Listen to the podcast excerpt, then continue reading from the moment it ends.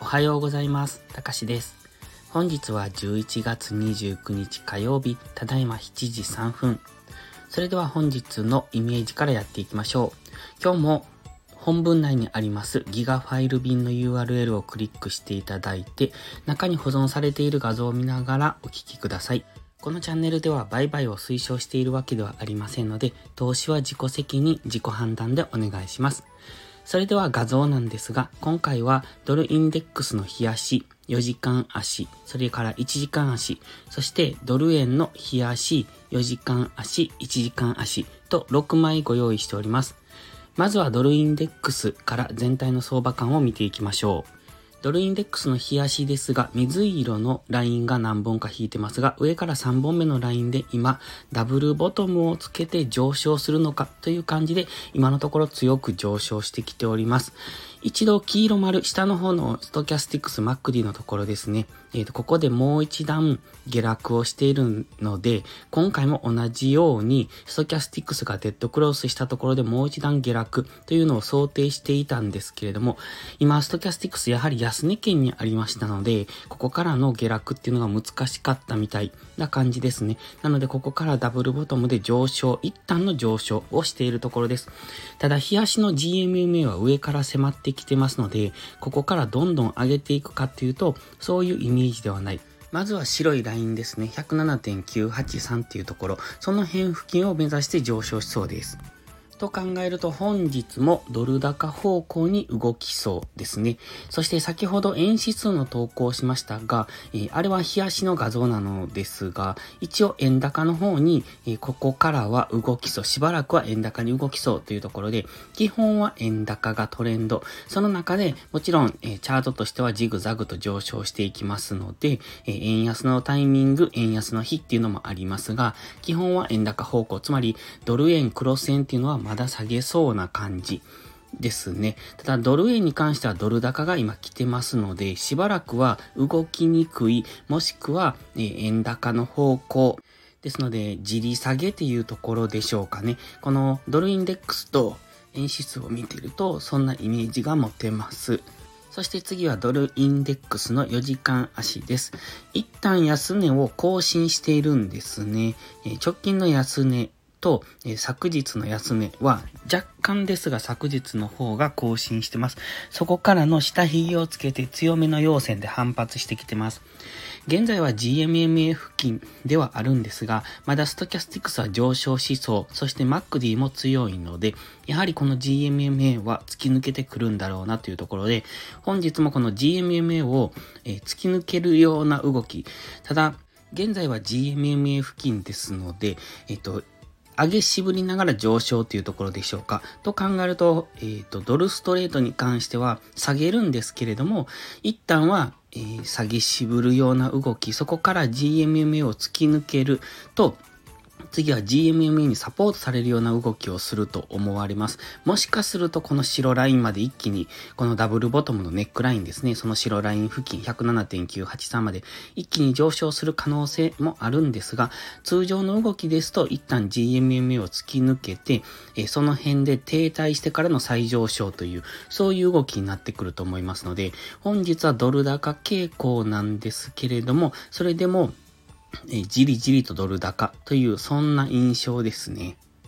では、1時間足なんですが、えちょっと図を書き込んでます。これはあくまでイメージなので、こうなるかどうかっていうのはわかりませんが、今、え昨日最安値をつけました、その直近の戻り高値の赤丸ですね、そこを現時点で上抜いてきてますので、一旦は、えっ、ー、と、GMMA に戻すような動き、つまり昨日の上昇の調整の下落を本日はしそうというところですね。もちろんこのままどんどん上げていくという可能性もあるんですが、セオリー通りでいくと一旦の調整の下落。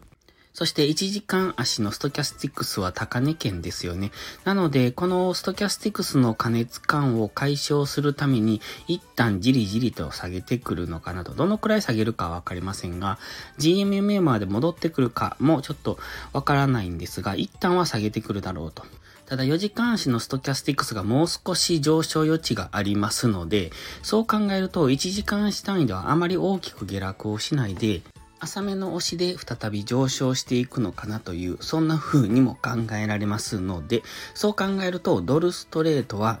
一旦下げ止まって上昇に向かうような動きをするかもしれませんが、それも反発は弱めで再び下落するんじゃないのかなという、そういう風に取れますね。そして現在はドル高傾向、そして円高と。このドル高も、冷やしで見ると調整のドル高だと思うんですね。G、冷やしの GMMA 付近まで。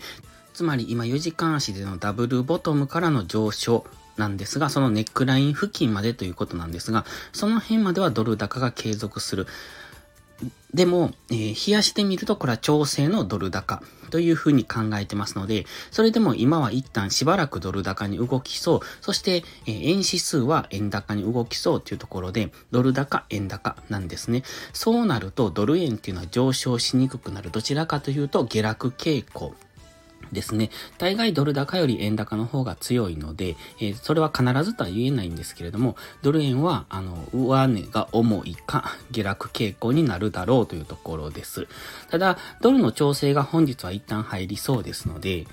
それが次のエントリーチャンス、えー、エントリーポイントを作ってくれるかもしれないかなとは思ってます。そして、クロス円に関しては今ドル高でドルストレートは下落、で、円高でドル円は上値が重いと考えると、クロス円はこのまま続落ですので、もう一段大きく下げそうな雰囲気ですので、その辺をイメージしといていただけるといいのかもしれません。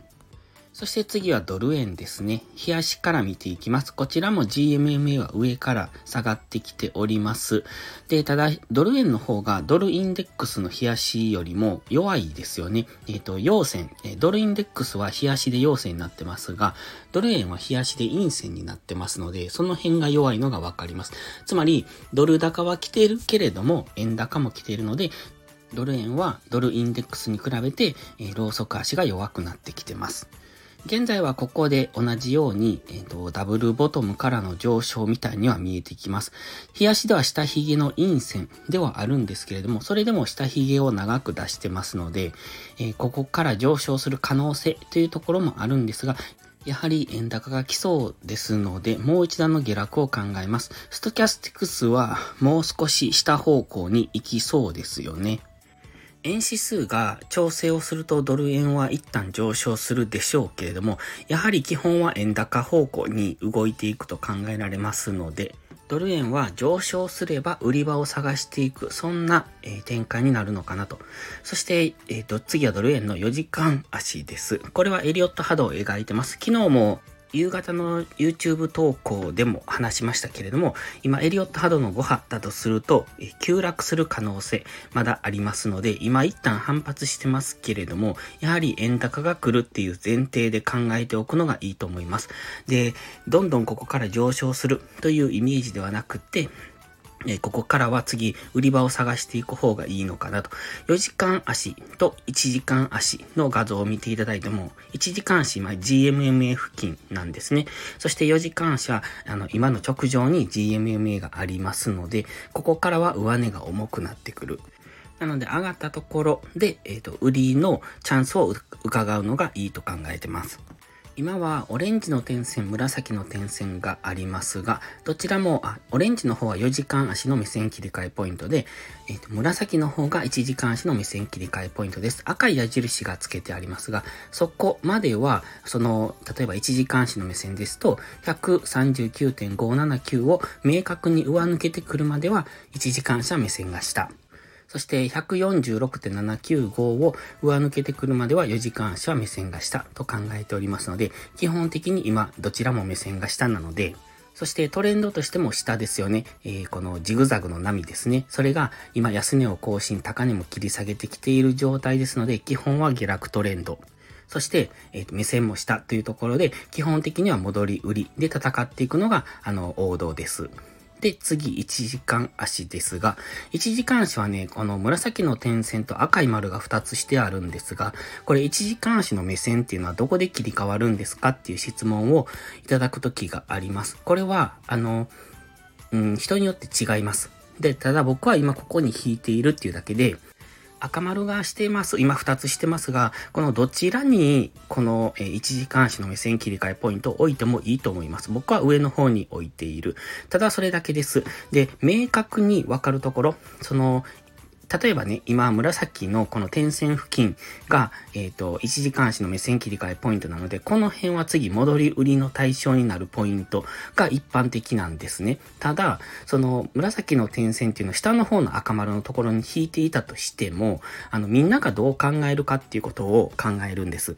僕は上の方の赤丸が1時間足の目線切り替えポイントと考えてますので、139.6付近になると売りが入りやすいなと思ってはいるんですが、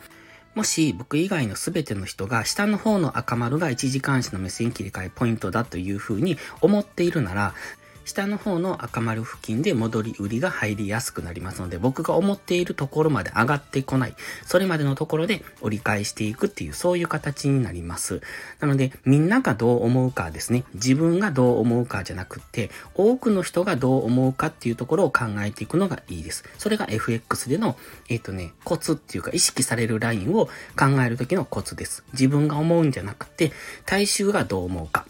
なので、その1時間足がどこで切り替わるとか、これは15分足の目線切り替えポイントなのかとか、そういう細かいところじゃなくって、えー、みんながどう思うかで、どこが一番わかりやすい明確な戻り高値とか、押し安値になっているかっていうところを意識していくのがいいです。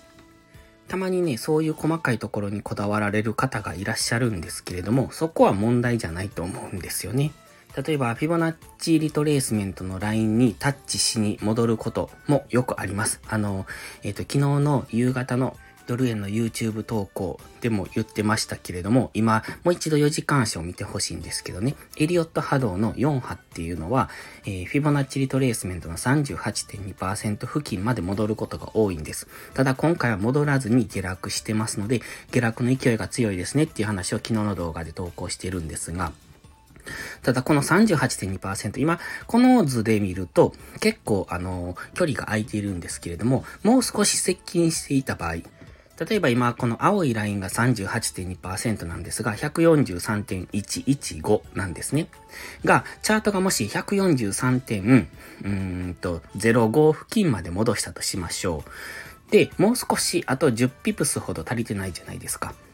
でも、エリオット波動の4波は、フィボナッチリトレースメントの38.2%まで戻ることが多いので、えっ、と、もう少し10ピップス足りてないんですが、そこはタッチしに行きますかみたいなことを聞かれる場合があるんです。それはね、えー、チャートにこだわりすぎだと僕は思ってます。もちろん、もう一度タッチしに行く場合もありますけれども、タッチしない場合もありますので、その、フィボナッチリトレースメントってあくまで人が考えたものですし、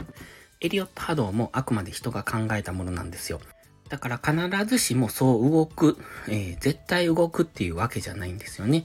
だからここにタッチしていない、ここが意識されるラインだからここにはタッチしに来るとは思っていても、そこに若干届かずに戻っていったりすることもあると思いますけれども、それは、えっ、ー、と、みんながどう思うかっていうのであって、そのタッチするっていう人があの100%なのであればタッチしに行くでしょうけれども、そう思わない人が大半を占めているなら、それまでのところで、えー、再び反転していくっていうことも考えられますので、その細かいところにこだわって、えっと、そこばかり、あの、注意しているようですと、それは、あの、多分、トレードに支障をきたしますので、あまりそこ、もっと、ざっくばらんと言いますか、えっ、と、みんながどう考えるか、自分がどう考えるかじゃなくて、みんながどう考えるかっていう風に視点を移していくのがいいと思います。ということで、今回ドル円に関しては以上です。